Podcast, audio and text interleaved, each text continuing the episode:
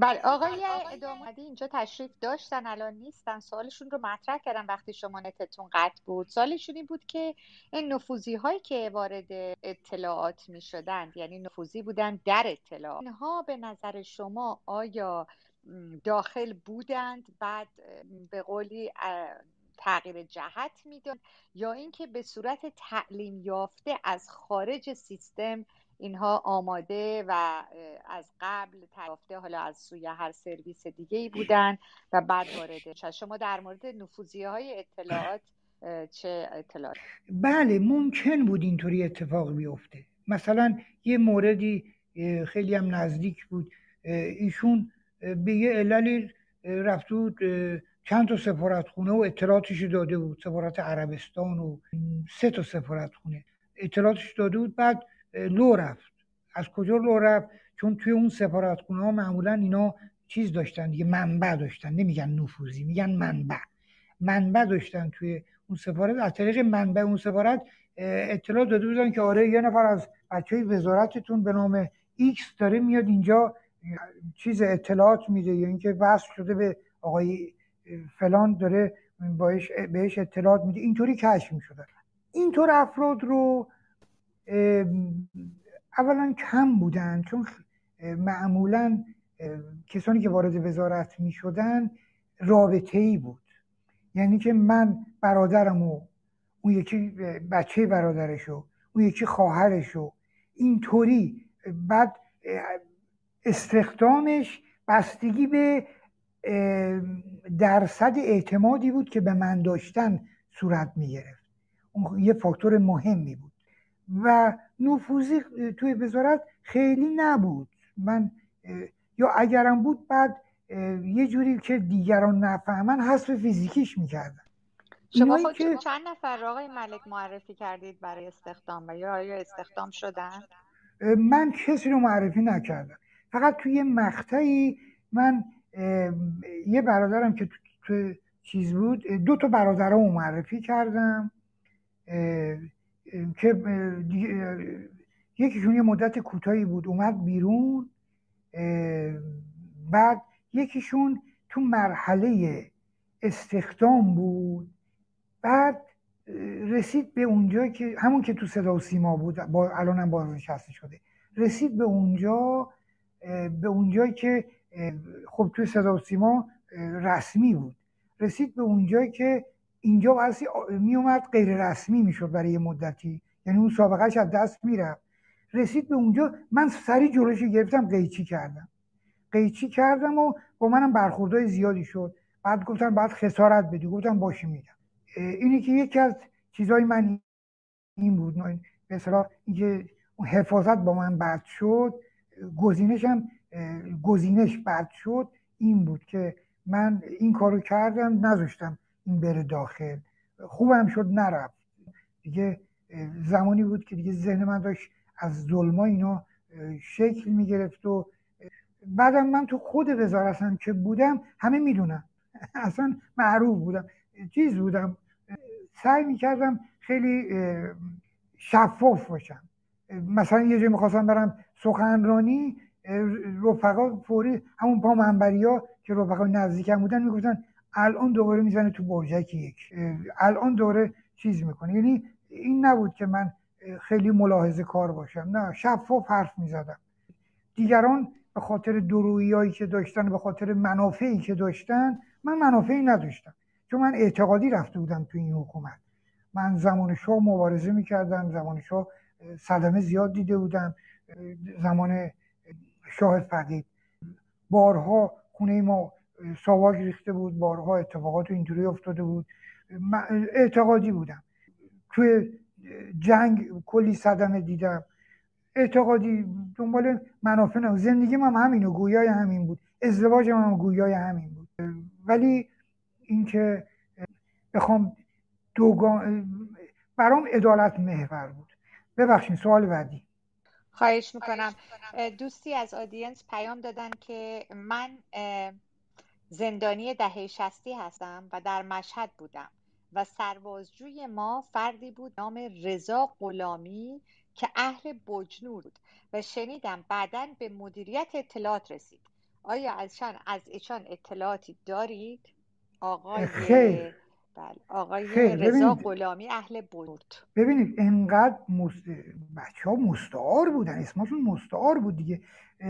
اینطوری نبود که ما بفهمیم اینا کیان. من مثلا بچه های اطلاعات همه خب چون کار ما بررسی بود می‌رفتیم استان ها مرتب سرکشی می‌کردیم بخش بررسی ها بچه ها رو میشناختن. مثلا حتی تو همدان من ها بودن که من با زن بچه یا شاید یکی دو بار رفتم دعوت کردم خونه هاشون ما رفتیم. ولی همون تو خونه هاشون هم سعی می‌کردیم که زیاد کنکاش نکنیم از حالات شخصیشون اسم اصلیشون و فلان و بیسار.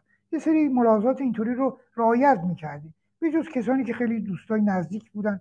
من براتون بگم توی محلی ما میشستیم قبل از انقلاب که خب خیلی از بچه اطلاعات میشست اونجا سکونت داشتن. ولی اینا هیچ کدوم من نمیشناختن. من همشون نمیشناختم. اینا هیچ کدوم من نمیشناختن. بعدها تو همون مجموعه که کار می‌کردیم می‌خوام به شما بگم اینگونه بوده. تو همون مجموعه که کار می‌کردیم یه روز اتفاقی منو اینا یکیشون تو اون محل دید. شما نمی‌دونید.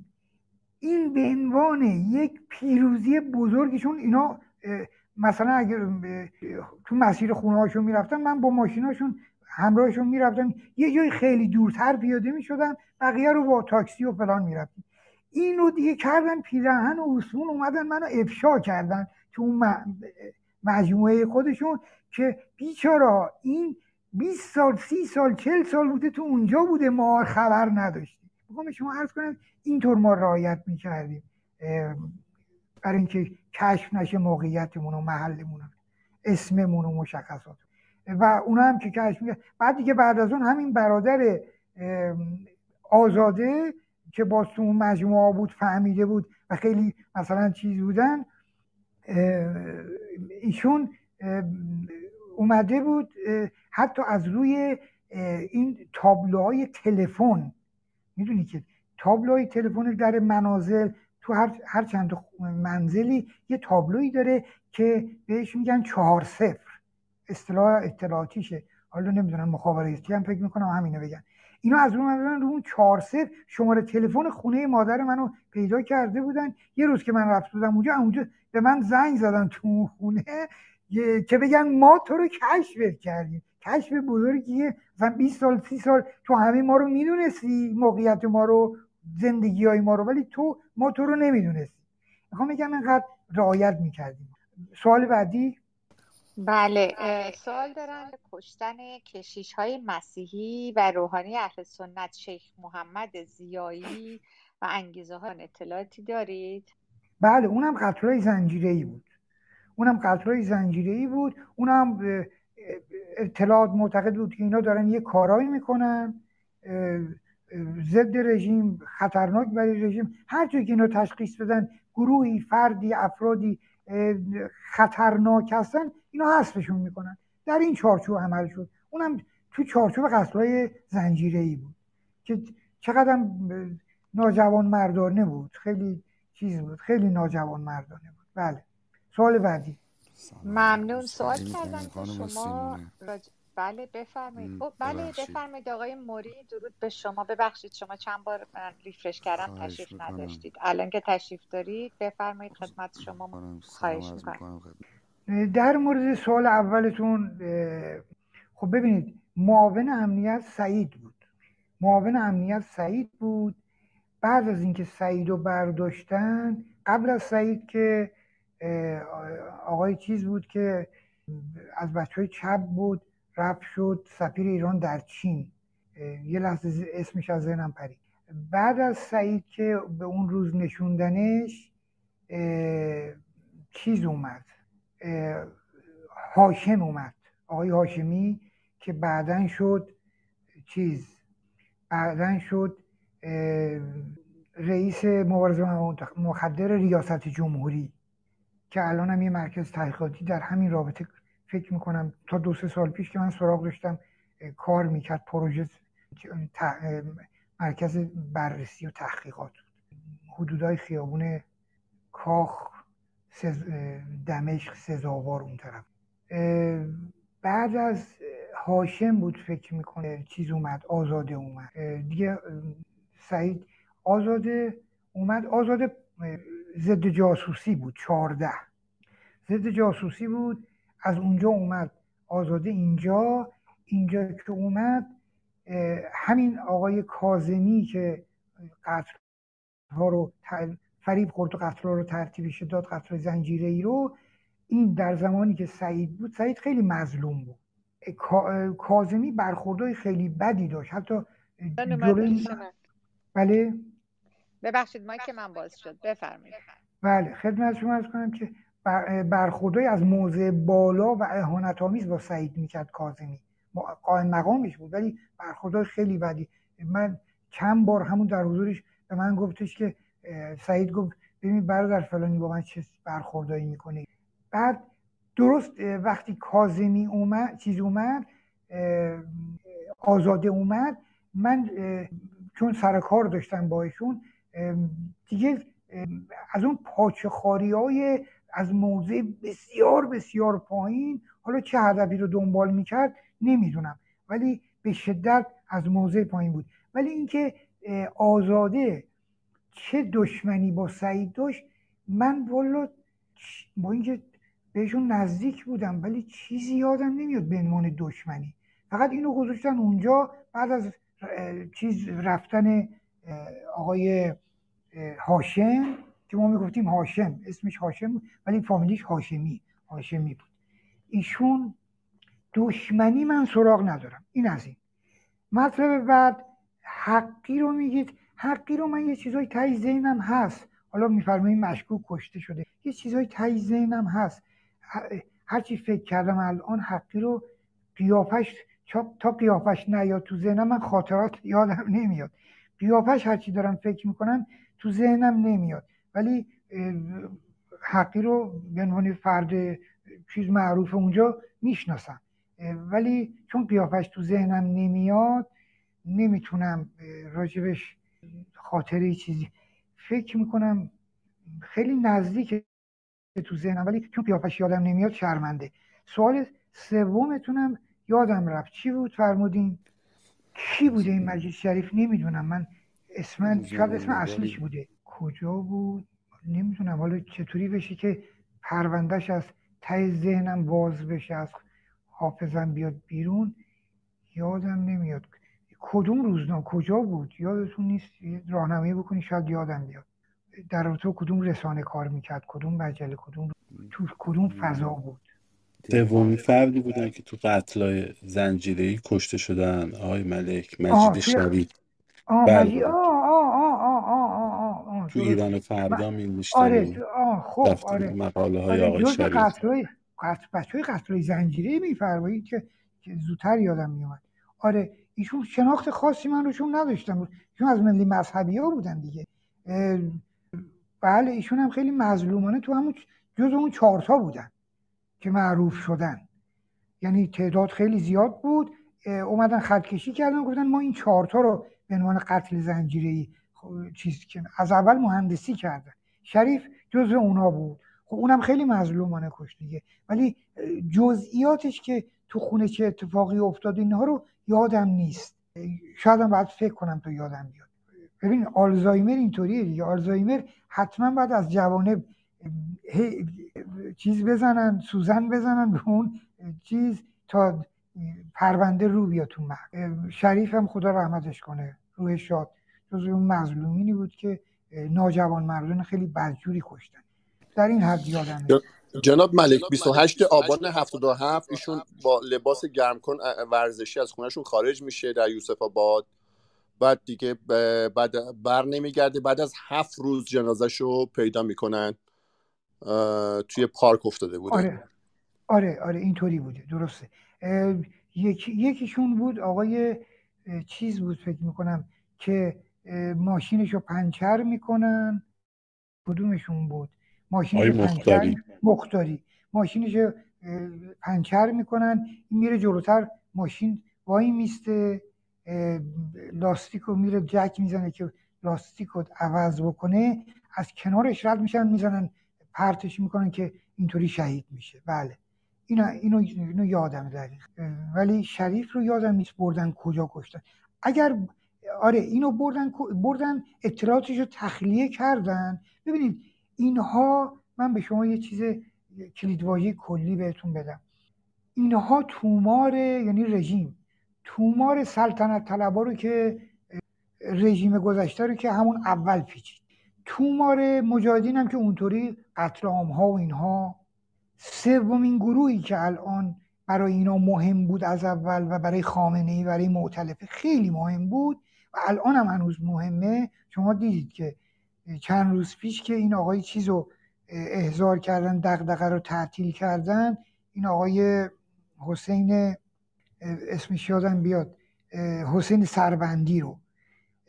وقتی که چیز کردن وقتی که احضار کردن اطلاعات و ازش خواستن که دیگه نباید فعالیت بکنه و اتاق تشکیل بده یه سری اطلاعات روی فضای مجازی پخش شد از قول حال ایشون یا چیز که بهش گفتن که این کارهایی که این اتاقایی که داره برگزار میشه خیلیشو دارن ملی مذهبی ها هدایت می‌کنن و اینا چون براندازن چند وقت پیش موفق شدن تظاهرات را چیز اعتصاب دان... معلم ها رو را بندازن. حالا حتما رو کسان دیگه می‌خوان اعتصاب را بندازن. و همین دلیل شما حق نداری اتاق برگزار کنی اینا رو راه بدی تو می‌خوام به شما بگم هنوزم همون تفکر براندازی معتلفه و خامنه ای رو که اینا رو گرفتن تو زندان 59 پادگان اشرت آباد و اون فشارها و بدبختی ها رو سرشون آوردن ناجوان مردی ها رو اینا هنوز چون بعد از اون دو گروه مجاهدین و سلطنت طلبا متشکل و چیز اینها رو می‌دونن. اینا هر جا که تشکلی پیش بیاد اینها سری شروع می‌کنن به نابودی و از میان بردن و جمع کردن اون تشکل شما الان امشب دیدید. یا اینکه این ارتباطاتی که الان ظرف این یکی دو روز دوستانه با من گرفتن اینها خب ببینید. حالا شاید مثلا من دو تا جمله که گفتم معلوم نیست من فرد شب شرکت بکنم یا اینکه من اعتراض کردم به آقای امیر راجع به اون عکس. همینو اینا ملاک قرار دادن یکی از دوستان الان گفت گفتن که قرار نبوده. این خانم چیز بود گفتن. گفتن قرار نبوده ایشون شرکت کنه تو این چیز. شاید ملاکشون همون دو تا حرف بوده که من اونجا گفتم معلوم نیست یا فلانه. می‌خوام شما عرض کنم این جمع رو اینا سم می‌دونن دیگه. این رو ببین رژیم متزلزل از یک تلنگر میترسه. این جمع های اینطوری رو تلنگر فرض می‌کنن اونها و وحشت فروریزی. مثل چیز دیگه اینا فکر می‌کنن که اگه یه ضربه ای بخورن ممکنه به صورت چی میگن دامینو میگن چی دومینو اینا ریزش بکنن. بعد سوال بعدی؟ جناب من خیلی من گفتم. خیلی این حرف زدم. اوه اوه داعشی بوده چپی بوده. داعشی بوده. من یه روز یادم پریشبم گفتم. یه یادم ساختمون صدر ساختمون بررسی بود. از فلا داشتم می‌رفتم بالا. دیدم ایشون اون طرف چیز با اتفاقا با چیز داشتم داشتیم می‌رفتیم داخل. با حسین مهدوی همین داعشیه. داشتیم می‌رفتیم داخل. حسین مهدوی هم خیلی باش رفیق. بعد داشتیم می‌رفتیم داخل ساختمون چیز ساختمون صدر ساختمون همین بررسی یکی از ساختمون تازه ساز بعد از انقلاب این بود. وگرنه بقیه ساختمون ها همه ساختمون های خیلی قدر مربوط به قبل از انقلاب. بعد رو پلا وایساد و داشت سیگار می‌کشید. من... گفت منتظرم که رادیو اعلام کنه. منتظر یعنی براش معتلفه درست ببخشید. معتلفه درست کرده بود که با با خامنی عوض می‌خوام. با خامنی چیز کرده بود که حکم ایشون رو برای روزنامه کیهان بزنه. و این منتظر بود رادیو بخونیم حکم رو. سیگار می‌کشید خیلی سیگار زیادی هم می‌کشید. اصلا مثل این تریاکی خیلی وحشتناک. تو مکم ما سال هفتاد من مکه بودم با خانومم. ایشون اونجا دیدم. اونجا هم اونجا هم سیگار میشه سیگار می‌کشید. اصلا وحشتناک. این این تریاکی ها. الان نمی‌دونم. حالا چون من خیلی مطلق رو سیگارش بهش گفتم توی فضای مجازی تو اون سالها نمی‌دونم. اخیرا که من قیافش رو توی یک از این نشستات دیدم قیافش به تریاکی دیگه نمی‌خورد. مثل که حالا کنار گذاشته. ولی داعشی سوپر راست و از اونها بود که خیلی وحشتناک بود. اصلا الان موازش معلوم بودی که از وزارت یه در برداشت بود یه دفتری درست کرد اونجا تحلیل می نوشتن یه پاشون اونا آدما اطلاعات داشتن تو وزارت بود مرکز اسناد بود کجا بود کجا بود اطلاعات اینجا می بردن اونجا تحلیل می نوشتن آقا تو روزنامه میزن بله. سوال بعدی دوستان. البته بار کلا عبدالله الان چی کار است؟ اوه اوه عبدالله اومده جای چیز اومده؟ جای خطیب اومدن. خ... جای خطیب قبل از خطیب هم چی, چی بود آقای چی بود؟ اون خیلی به من همش دنبال کشف من با آقای جهانگیر. جهانگیر آره جهانگیر. آره. ای پس رفته تو قوه قضایی. آره میومد بهش دیگه چون خیلی پاچه خار بود. اوه اوه اوه وای وای وای. وای انقدر پاچه خار بود. پدرش یه خونه داشت تای خیابون خیابون معلم تو این کوچه. خونه رو که تخریب کردن ساختن. چطور بود؟ بعد ماشین وزارت زیر پاش بود.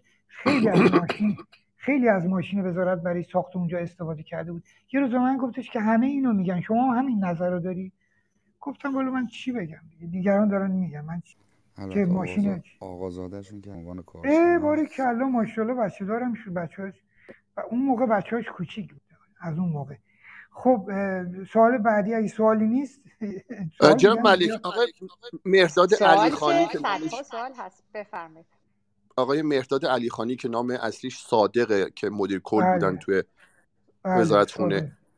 صادق. که که نفر دوم قتل زنجیره ای بود. بله بله چهار بار حبس ابد محکوم شدن. ایشون خودش حضور فیزیکی داشت توی این قتل ها درسته؟ خونه آقای فروهر ایشون رفته بودن. آخه این فرد عملیاتی نبود.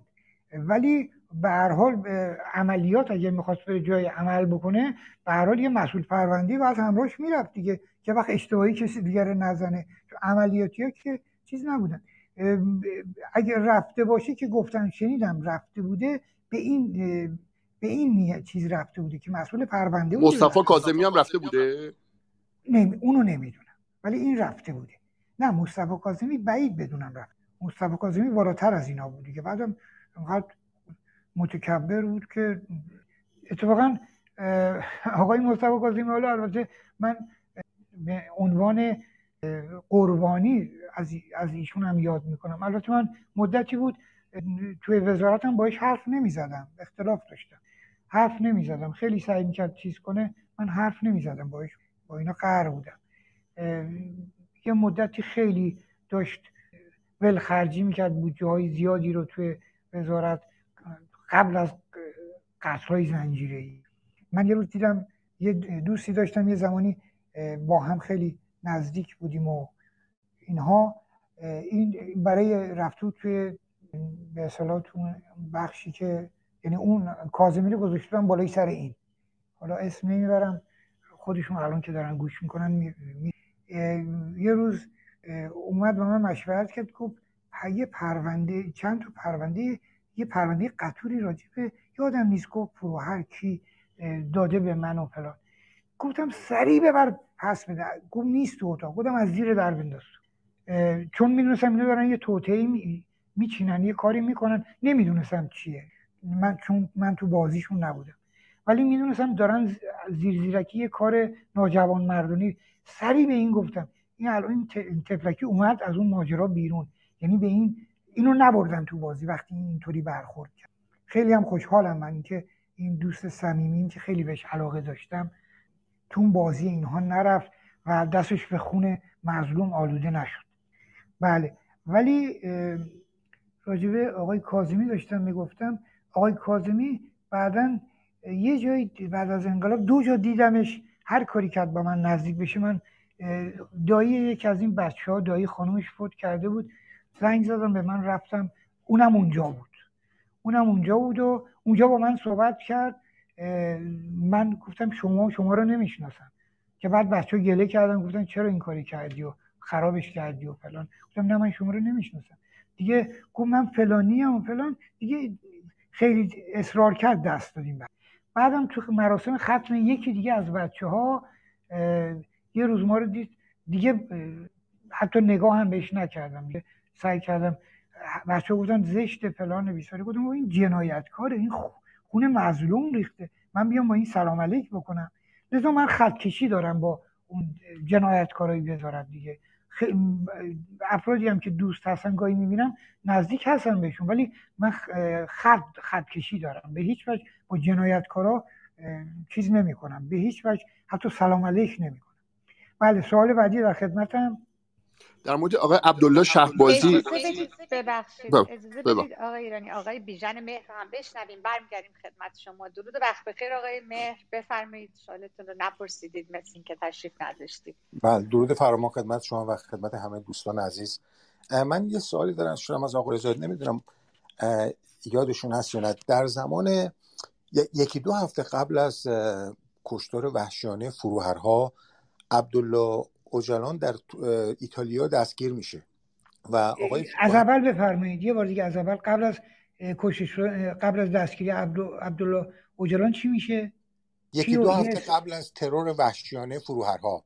آها خب خب بله بله. عبدالله اوجلان دستگیر میشه در ایتالیا و بله. دولت ایتالیا می‌خواست ایشون رو به ترکیه برگردونه. آقای فروهر اعلام یک راهپیمایی می‌کنه در مقابل سفارت ایتالیا. ولی قبل از اینکه این راهپیمایی فرا برسه ایتالیا تصمیمش رو عوض می‌کنه و اوجلان از اونجا خارج میشه. ولی آقای فروهر راهپیمایی رو کنسل نمی‌کنه و اون میگه که این راهپیمایی رو تبدیل کنیم به تشکر از ایتالیا. شما فکر می‌کنید که این راهپیمایی و این محبوبیتی که آقای فروهر داشت در اون زمان چون علنا از این حاکمیت انتقاد می‌کرد با رسانه های بین المللی و اون زمان یک رادیویی بود به نام رادیو رادیو صدای ایران در کالیفرنیا و ایشون مرتب اونجا برنامه پخش می‌کرد و این برنامه به صورت نوار و اینا وارد ایران می‌شد. یعنی خیلی سرصدا کرده بود اعتراضات ایشون. فکر می‌کنید که اون ربطی داشت یا, قتل ایشون از خیلی قبل برنامه ریزی شده بود؟ ببینید ببینید بله عرض می‌کنم اینا قبل از اینکه قتل زنجیری انجام بشه اومدن یک فضایی توی چند تا معاونت راه انداختن. من یادمه یه فضایی راه انداخته بودن که اینها دارن سب نبی می‌کنن. یعنی دارن به ائمه اطهار مثلا خانم فروهر رو می‌گفتن که تو تلفنش به حضرت زهرا اهانت کرده. اینا فضا رو آماده می‌کردن. چون به حال چیز بودن دیگه. دوراندیشی هم داشتن اینطوری هم نبود. فضا رو داشتن آماده می‌کردن مثلا در مورد ایشون اینو گفتن. و بله اولا گفتم تمامی ملی مذهبی ها باید حذف می شدن مونتا اولویتش با نقششون تو مجموعه بود. اینا اگه تشخیص می‌دادن یکی نقشش پررنگتره مخفیتره سریتره و تاثیرگذارتره اول اونو میمردن تو طرح حذفشون.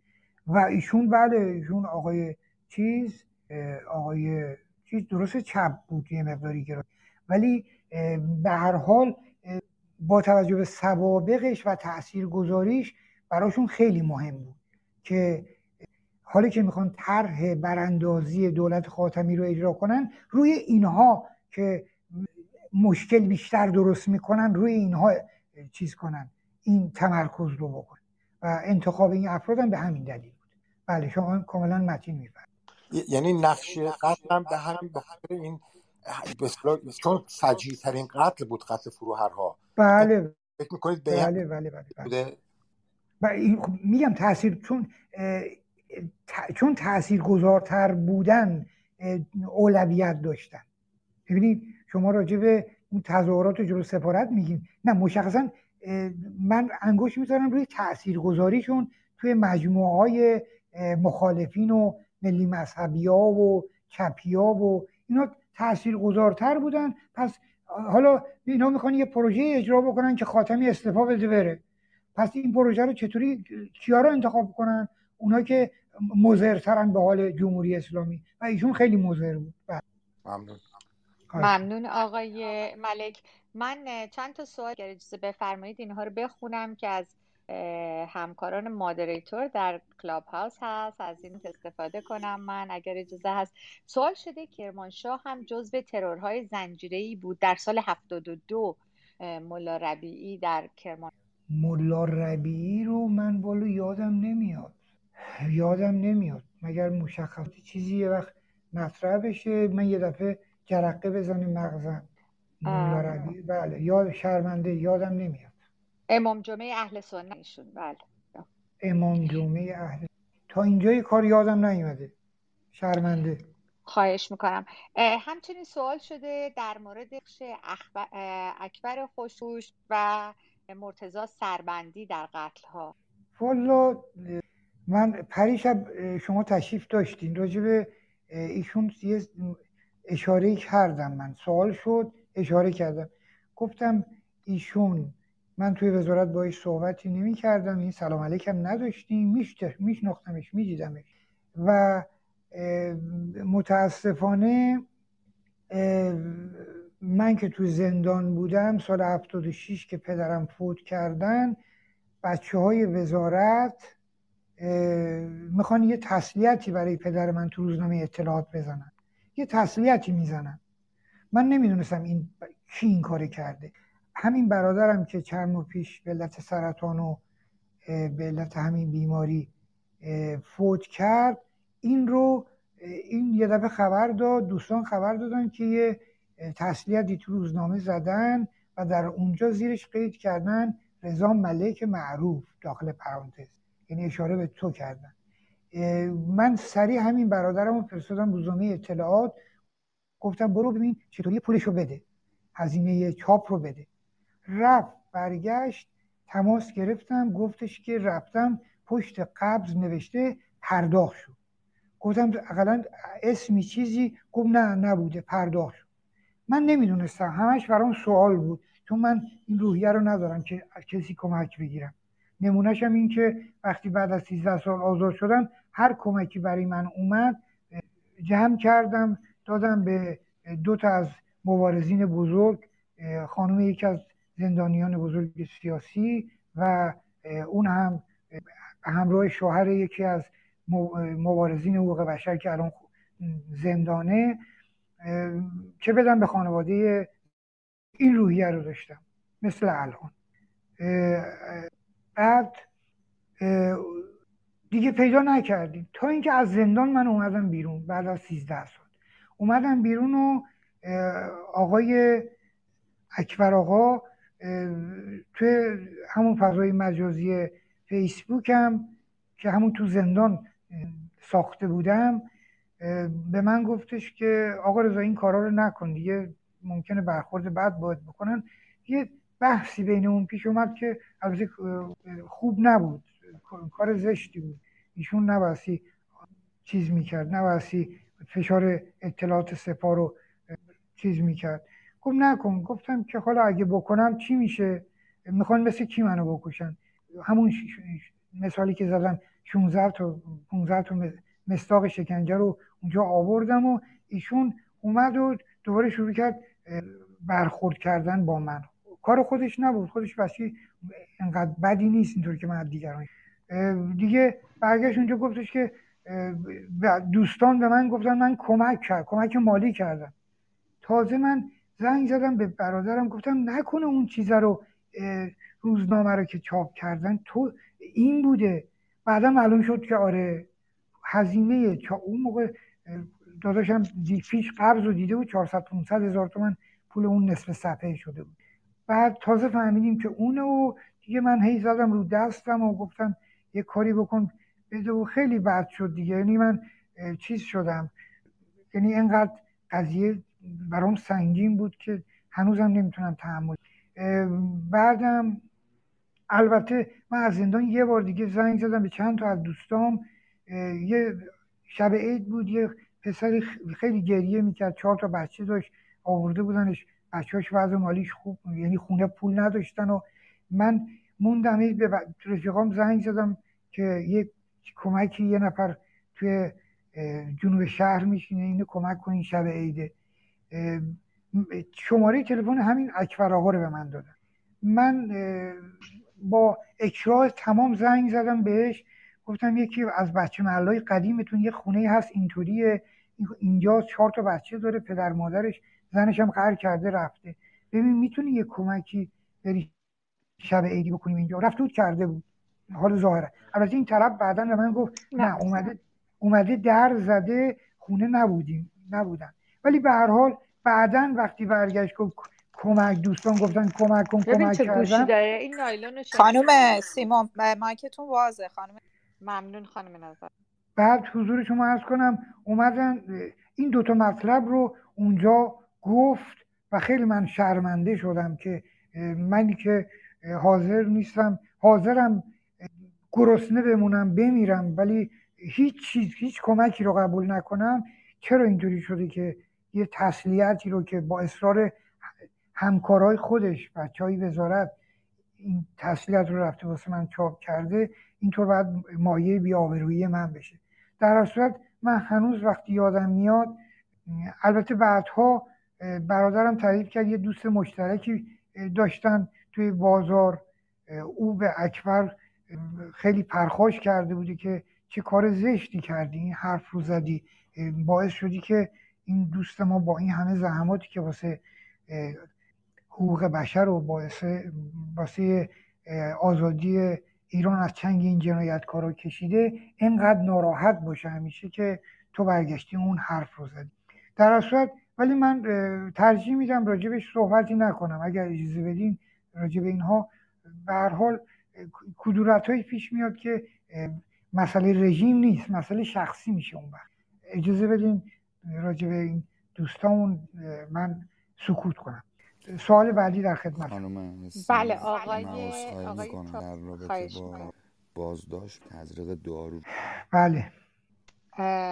آقای تابش پای تلفن بودن. الان آقای تابش درود به شما. الان آماده هستین سوالتون رو بپرسی آقای رضا تابش درود سیمون عزیز.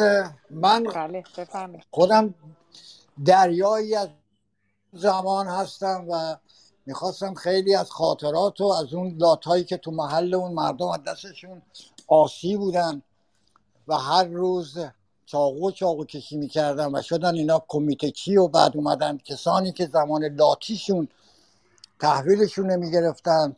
تردشون می‌کردن چگونه انتقام گرفتن و در جبهه جنگ بودن چجوری این کسانی که شبا تشویق می‌کردن به جوونا رو برین تو جبهه. یه رفت تو دستشویی من یه سنگ انداختم رو پشت اون دستشویی چون فلزی بود. چنان فرار کرد که ولی شبش داشت می‌گفت شهادت رو با آغوش باز بپذیرین. همون آخون چنان از توالت پرید بیرون ده فرار که همه از خنده مرده بودن. خیلی خاطرات دارم. خواستم اگر وقتی بود یک کوچیکش براتون بگم که اگر وقت نیست که هیچی ممنون. آقای اجازه بفرمایید چون من صدها سوال هست که واقعا همینطوری افسوده شده. از استادم خانم ماهمونی خانم خانم عوض می‌خوام. عوض می‌خوام. عوض بله می‌خوام. عوض می‌خوام. برای اینکه تنوعی هم بشه وسط بحثا چون الان خیلی وقت فقط من پاسخ میدم. اجازه بدین من یکی از همین سوالایی که خودم از, از دو روز قبل هنوز در اختیارمه اینا رو پاسخ بدم بعد دوباره بپردازیم به سوال نظرتون حتما بفرمایید و بعد خانم منیر چند سوال بله بله. دارن که یک سوال بعد سوال بعدی که من هنوز جواب ندادم گفته بودن که شما گفتید یعنی من گفتید قاسم سلیمانی موقع حمله عراق در جنوب قبل از مرساد در خواب بود.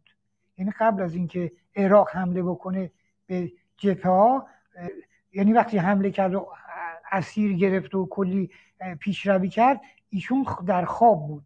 ممکنه توضیح بدید چطور شد سر از فرماندهی سپاه قدس درآورد؟ خدمت شما ارز کنم این موضوع بله خود دوستانش هم اینو میگن که وقتی که عراق اون حمله های جنوب رو در آخر جنگ شروع کرد لشکرهای زبدش اومدن چون استراتژی دفاعی و حمله تبدیل شده بود. کلی اسیر گرفتن و کلی نیروهای ما فرار کردن. آقای قاسم سلیمانی خواب بود تو سنگرش توی چادر فرماندهی. خواب بود اومدن بیدارش کردن که بابا دنیا رو آب برده شما خوابی. بلند شده اونم فرار کرد. اینکه سر از چیز در آورد سر از سپاه قدس در آورد خب ببینید آقای قاسم سو... نمی‌دونم خدا کنه اون سوال کننده سوال باشه توی کلابمون توی روممون باشه بشنوه. خب ببینید بعد از اون دیگه آقای قاسم سلیمانی که نیروهای کرمانی رو لشکر کرمان بود دیگه با خودش برده بود اومد آوردنش در ماجرای چیز در ماجرا ایشون خیلی آدم نسبت به شخص خامنی از اون هوادارای قبلیش بود. یعنی از اون کسانی بود که زمان فرماندهی آقای خامنی بر جبهه ها بر جنگ قبل از ورود هاشمی خب ایشون مریدش بود. تقریبا حالت مرید و مرادی داشت. دیگه توی تهران ایشون تو سرکوب تو سرکوبا خیلی خوب چیز کرد عمل کرد. اینقدر خوب عمل کرد که آقای خامنه ای بعد از سرکوب 88 حتی ایشون موفق شده بود با نیروهایی که این بچه های خارجی در اختیارشونن مذاکره بکنه و از اون نیروها هم برای سرکوب استفاده بکنه نیروهای خارجی که در اختیارشون این بود که صلاحیتش رو برای سرکوب و برای جنگ اونجا توی 88 نشون داد و باعث شد که آقای خامنه ای بتونه با اعتمادی هم که از قبل داشت اینو برای اون مسئولیت تعیین کنه. بعد نیست راجع به 88 چون اسم آزاده اومد و اسم قاسم سلیمانی اومد. البته قبلا من اینها رو گفتم. جزو یک از هم هست. با یه تیر دو نشون بزنم. یه گزارش مختصری هم بدم. ببینید در 88 موفقیت رژیم برای سرکوب ناموفق بود رژیم. از زمانی موفق شد که همین آقای آزاده که چیز بود معاونت به اصطلاح معاونت ضد جاسوسی بود. ضد جاسوسی وزارت حالا دوستانی که هستن شاید بعضی ها بدونن. یک زیر مجموعی داره به نام منابع. این منابع کیان؟ منابع یک قشر بسیار بسیار بسیار وسیع از اوباش نه از اوباش معمولی اوباشی که شما می‌بینید چاقو کشا و اینها. از اوباش با کلاسن از زن و مرد که اینها در خدمت زمان ساواک صد نفر کلا خانوم در اختیار ساواک بود که یک پیرزن و پیرمردی بودن اون کوچه پایینی اینو من قبلا گفتم. کوچه پایینی وزارت بعد از انقلاب خونه یه آپارتمان کوچیکی در اختیارشون گذاشتن. این صد نفر خانوم به عنوان جا چیز استفاده می‌شد برای اینکه مدیران ساواک اگر خواستن ارتقا بگیرن اینها رو سراغشون میفرستادن ببینن آیا اطلاعات اینا میدن یا نه. که بعد بتونن ارتقا بگیرن که اگر سرویس های حریف زن فرستادن برای اینها برای این پرسونل سطح ایمنی اینها رو قبل از ارتقا تعیین می‌کردن. ولی این بعدا تبدیل شد به رقم های در دوازده هزار نفری زن و مرد به عنوان منابع زیر مجموعه ضد جاسوسی معاونت ضد جاسوسی که آقای آزاده تون بخش چیز بود معاون بود. مسئول اینها یه فردی بود که اینها رو هدایت می‌کرد در اختیار اینا بود. به نام محمودی. خود محمودی قدری بود. از جناه راست مجاهدین انقلاب اولیه بود که به شدت طالبانی بود به شدت داعشی بود و بله, بله قرمانگوی شخص آقای حاج احمد قدیریان چیز بود به اصطلاح معتلفه ای بود. وقتی که شکست حاکمیت در تظاهرات های 88 دیگه محرز شده بود اینا معتلفه ترفندی اندیشید. این آقای محمودی رو فرستاد سراغ چیز رئیس اطلاعات سپاه. چیه؟ دوتا برادر اسمشون چیان؟ طائب. فرستاد سراغ طائب گفت آقای طائب از مجتبا خامنی یه وقتی بگیر من می‌خوام یه طرح اجرایی و تمام کننده ای برای شما بیارم. و یک جلسه سه نفری بین محمودی طائب و مجتبا خامنی تشکیل شد. صدای من میاد؟ بله بله. بله بله. یه جلسه برگزار شد. البته یه نفر چهارمی هم توی اینجا بود. این محمودی یه پاش اینجا بود. یه پاش هم البته من اینو مطمئن نبودم من شنیده بودم که بخش مالی چیز یه بخشی از بخش مالی بیت در اختیارش بود. یعنی پول کلانی در اختیارش. بود اینا اومدن البته یه مقدارم خود آزاده تاثیر داشت تو این قضیه مشارکت کرد. چون نیروها در واقع زیر مجموعه ضد جاسوسی محسوب می‌شد. در این جلسه اینا به این نتیجه رسیدن که بیان همین در دوازده سیزده هزار نفر چیز رو منابع رو تیم بندی کنن. تیم بندی کنن و بهشون پروژه بدن. مثلا تیمای چهار پنج نفره تعیین کردن. شما مثلا مسئول قتل ندایی. شما تیم چهار پنج نفره فکر می‌کنم 200 تا تیم تعیین کرده و 800 میلیارد هم هزینه شد. طرح و بعد از تصویب در این تیم بردن ولو خامنی و خامنی قبول کرد. دیگه خیلی جزئیات رو نگفتم ولی خامنی پذیرفت که اینها مثلا یه تیمی معمول شد آتش و مسجد و نمی‌دونم این چیزها رو آتیش بزنه. یه تیم معمول شد ندا رو یه تیم معمول شد بچه بچه خواهر چیز رو میرحسین رو ترور بکنه. اینها رو ریختن. یه تیم تیم های معمول شدن آتیش بزنن مغازه ها رو. چه بکنن چه بکنن؟ اینا رو فرستادن تو خیابون و بسیار عالی عمل کردن. البته از 300 400 تا تیم همشون موفق به اجرای برنامهشون نشدن. این کارا رو کردن و مردمی که و با صدا و سیما هماهنگ کردن که شما تمام اینها رو فیلم تو خیلی از تیما فیلمبردار گذاشتن. یا فیلمبردار مثلا سپاه بود چی بود؟ یا فیلمبردار از اوباش بود یا فیلمبردار صدا و سیما بود. که اینها رو منعکس کنن مردم رو بترسونن. کسانی که می‌خوان بیان روی کار این اوباش هستن که می‌خوان قرآن آتیش بزنن عکس خامنه آتیش بزنن. این بود که هشتاد هشت رو تونستن یه مقداری چیز کنن یه مقداری سرکوب کنن یه مقداری در اذهان مردم خراب بکنن و روز آشورا دیگه اوجش بود این کار. و موفق شدن بعد بر موج دیگه با فشار زیاد یه 300 هزار نفری رو برای 19 کی بود؟ 19 بهمن بود 19 کی بود؟ 19 دی.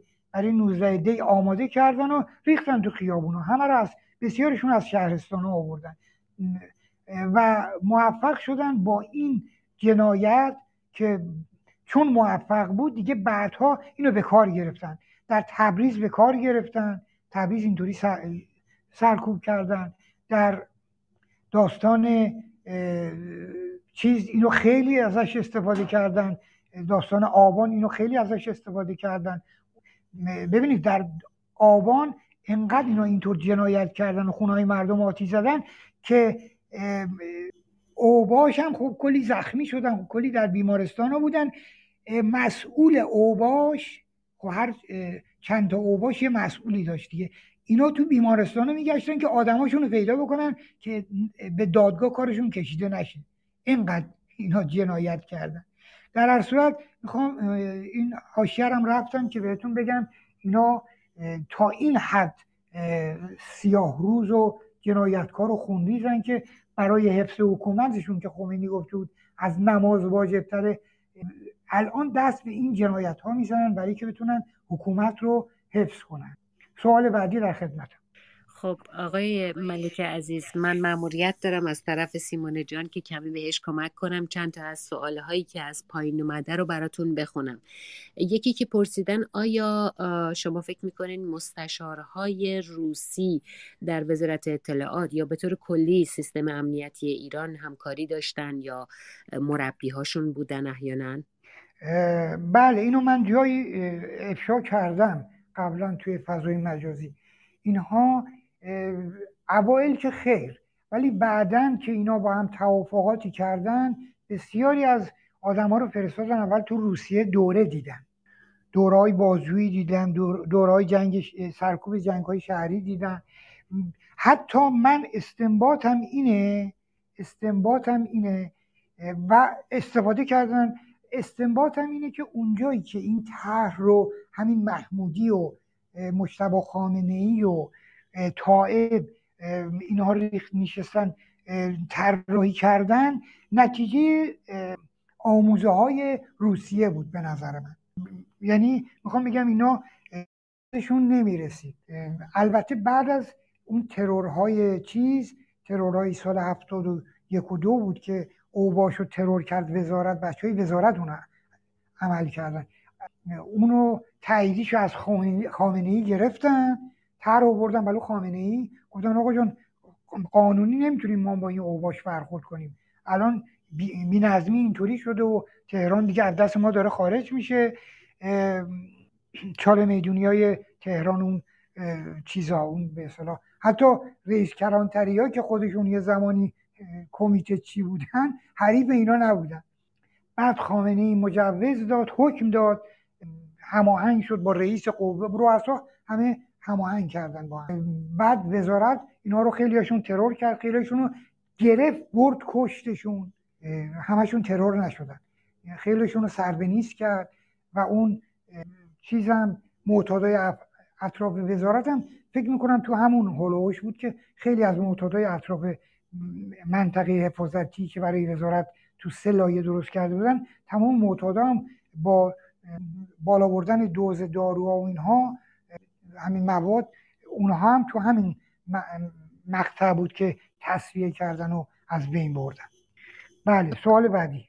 بله سوال بعدی آقای ملک گفتن که درباره مرتزا سربندی و ریحانه جباری آیا اطلاعی دارید؟ یادتون هست که ریحانه حدود هفت سال پیش اعدام شد به اتهام قتل آقای سربندی که سربندی گویا از مقامات بالای وزارت اطلاع بود. ببینید من سربندی رو عکسش رو نگاه کردم از زندان آزاد شدم نشناختمش. بعدم من همیشه در مراسمات مراسماتشون شرکت می‌کردن می‌کردم و خیلی احترام داشتم. خانم مادرش شعله بود که الان از ایران رفت و کلی افشاگری کرده اون طرف. اول رفت ترکیه بعد از ترکیه رفت. دخترش یکی دخترش هم می‌خواست ببره نذاشتن تو فرودگاه. من ارتباط دارم با خانوادهشون. با مادر شعله پدر شعله من ارادت دارم بارها منزلشون رفتم. همین شاید ایام نوروز گذشته بود. زنگ زد گفتش که چون خیلی من علاقه دارم به خانوادهشون. به هر حال خانواده اعدامی خانواده زشت کشیده است. حتی پیغام فرستاده بود توسط خانواده شهدا که من براتون یه بسته میفرستم. خواهش می‌کنم شماره کارتتون رو بدین و ال من می‌خوام بهتون ایدی بدم. من قبول نکردم. یعنی می‌خوام بگم اینقدر ارادت دارم بهشون و اونا هم با من رابطهشون خوبه. خدمت شما ارز کنم خیلی من با مادرش صحبت کردم.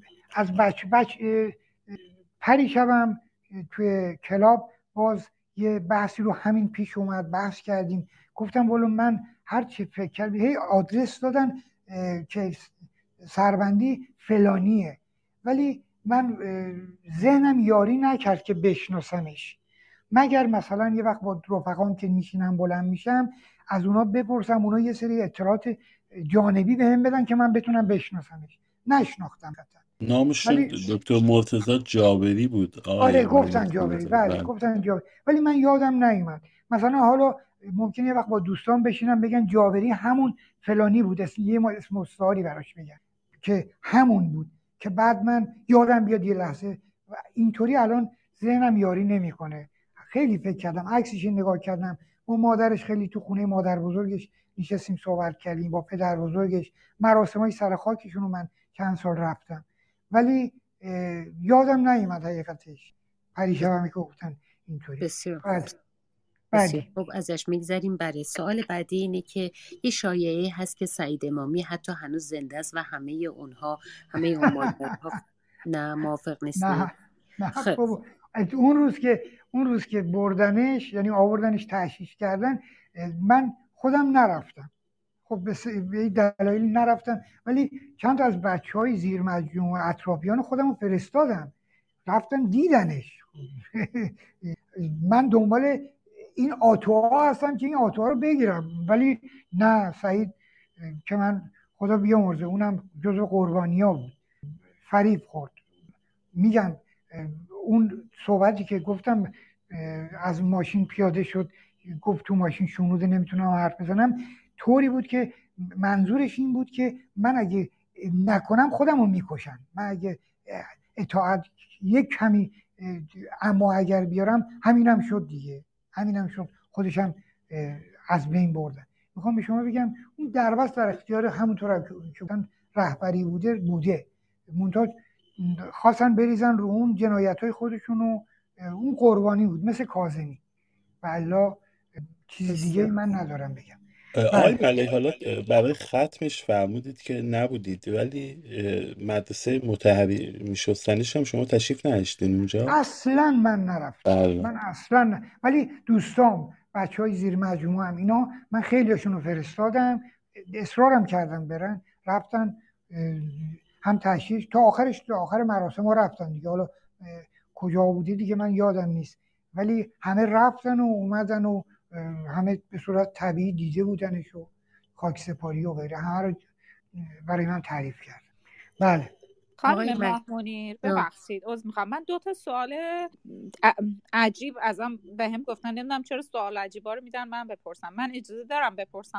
والا منم مهمونم مثل. خود اگر که بستگی به سیمونه گل آقا و آقای ملک داره. استدعا می‌کنم خواهش بله. می‌کنم. بله خب بفرمایید. آقای ملک دو تا سوال از من پرسیدن از پرسم میگم باز من اینجا راویم. یکی این که گفتن در مورد آقای احمدی نژاد که می‌گفتن باز من نقل می‌کنم که تیر خلاص زن بوده آیا این درسته یا نه؟ یکی هم میگن که آقای تاهری رو شما یه مطلبی ازشون گذاشتین روی فیسبوک و پاک کردین ظاهرا. بعضی از طرفداران آقای تاهری میگن که آقای تاهری اه، زیر شوک و اینا اصلا این آقای تاهری اون آقای تاهری نیست. این دوتا رو از من به من گفتن که آقای تاهری عرفان حلقه رو میگن. اه، از شما بپرسیم که در مورد این دوتا فردم اگر چیزی دارین بفرمایید. بله آقای تاهری رو خب من ارادت دارم بهش. اولا آقای تاهری رو اون زمانی که دیگه آخراش بود که همه رو قانع بکنن که ایشون زیر اعتصاب غذا فوت کرده برای همه جا انداخته بودن. یه سری از طرفداراش تو خارج اینو جذب کرده بودن و اونا هم شده بودن بلنگوی اطلاعات که تاهری زیر چیز شهید شده زیر تو اعتصاب غذا مرده. دیگه این تقریبا برای همه هوادارا و شاگرداش چیز بود. مهرس شده بود. یک گروهی از شاگرداش یک روزی اومدن با من جلسه ای گذاشتن. از شاگردای واقعیش بودن. خیلی موقع بهش اعتقاد داشتن و خیلی جزو عاشقاش بودن. گفتن آقای ملک این قضیه رو چیکار بکنیم شما چی میگید همه دارن چی می‌کنن؟ آیا واقعیت داره؟ آیا واقعیت نداره؟ من گفتم به من یه هفته وقت بدید تا بعد با هم دوباره یه جلسه می‌ذاریم. یه هفته بعد دوباره با اینا یه جلسه گذاشتیم اطلاعاتی که جمع کرده بودم اومدم گفتم ببینید این الان زنده است. الان زیر شکنجه است. من کاری می‌کنم که به ازن الله من کاری نمی‌کنم به ازن الله. خیلی اعتقاد داشتم اعتقاد دارم. گفتم به ازن الله من ایشون رو نجاتش میدم. گفتن چطوری؟ گفتم پس شما هیچ کاری نکنید شما فقط پیرو به حرفایی که من منتشر می‌کنم باشید گفتن باشه.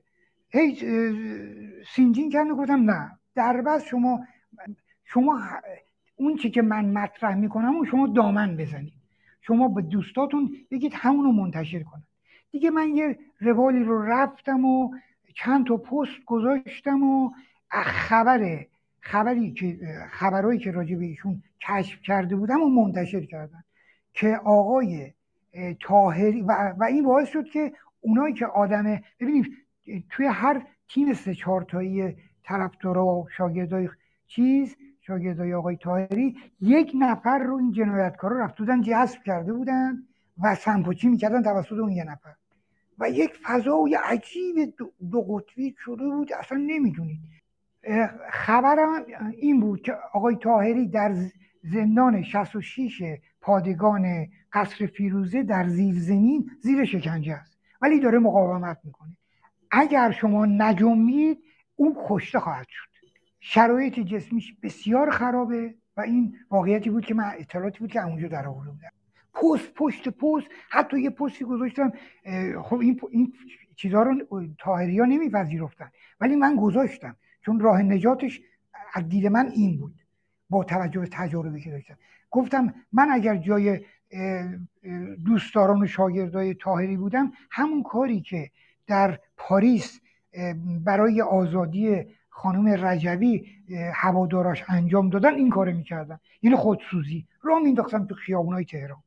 دیگه یک فضای اینطوری الان اگر یه روزی این فیسبوک من باز بشه این چیزها رو بعد چند تا عکس گذاشتم مال قبل از دستگیریش بعد از دستگیریش اونجا که میگه اگه من اون که نشون میده چقدر ضعیف شده چقدر داغون شده از شکنجه ها اونجا که میگه اگر منو روزی گرفتن بدونید اگر حتی اومدم گفتم من زیر فشار این حرف رو زدم. اگه اومدم گفتم من پشیمونم اشتباه کردم من ال بودم بل بودم بدونید که دروغ اینا گذاشتن تو دهن من.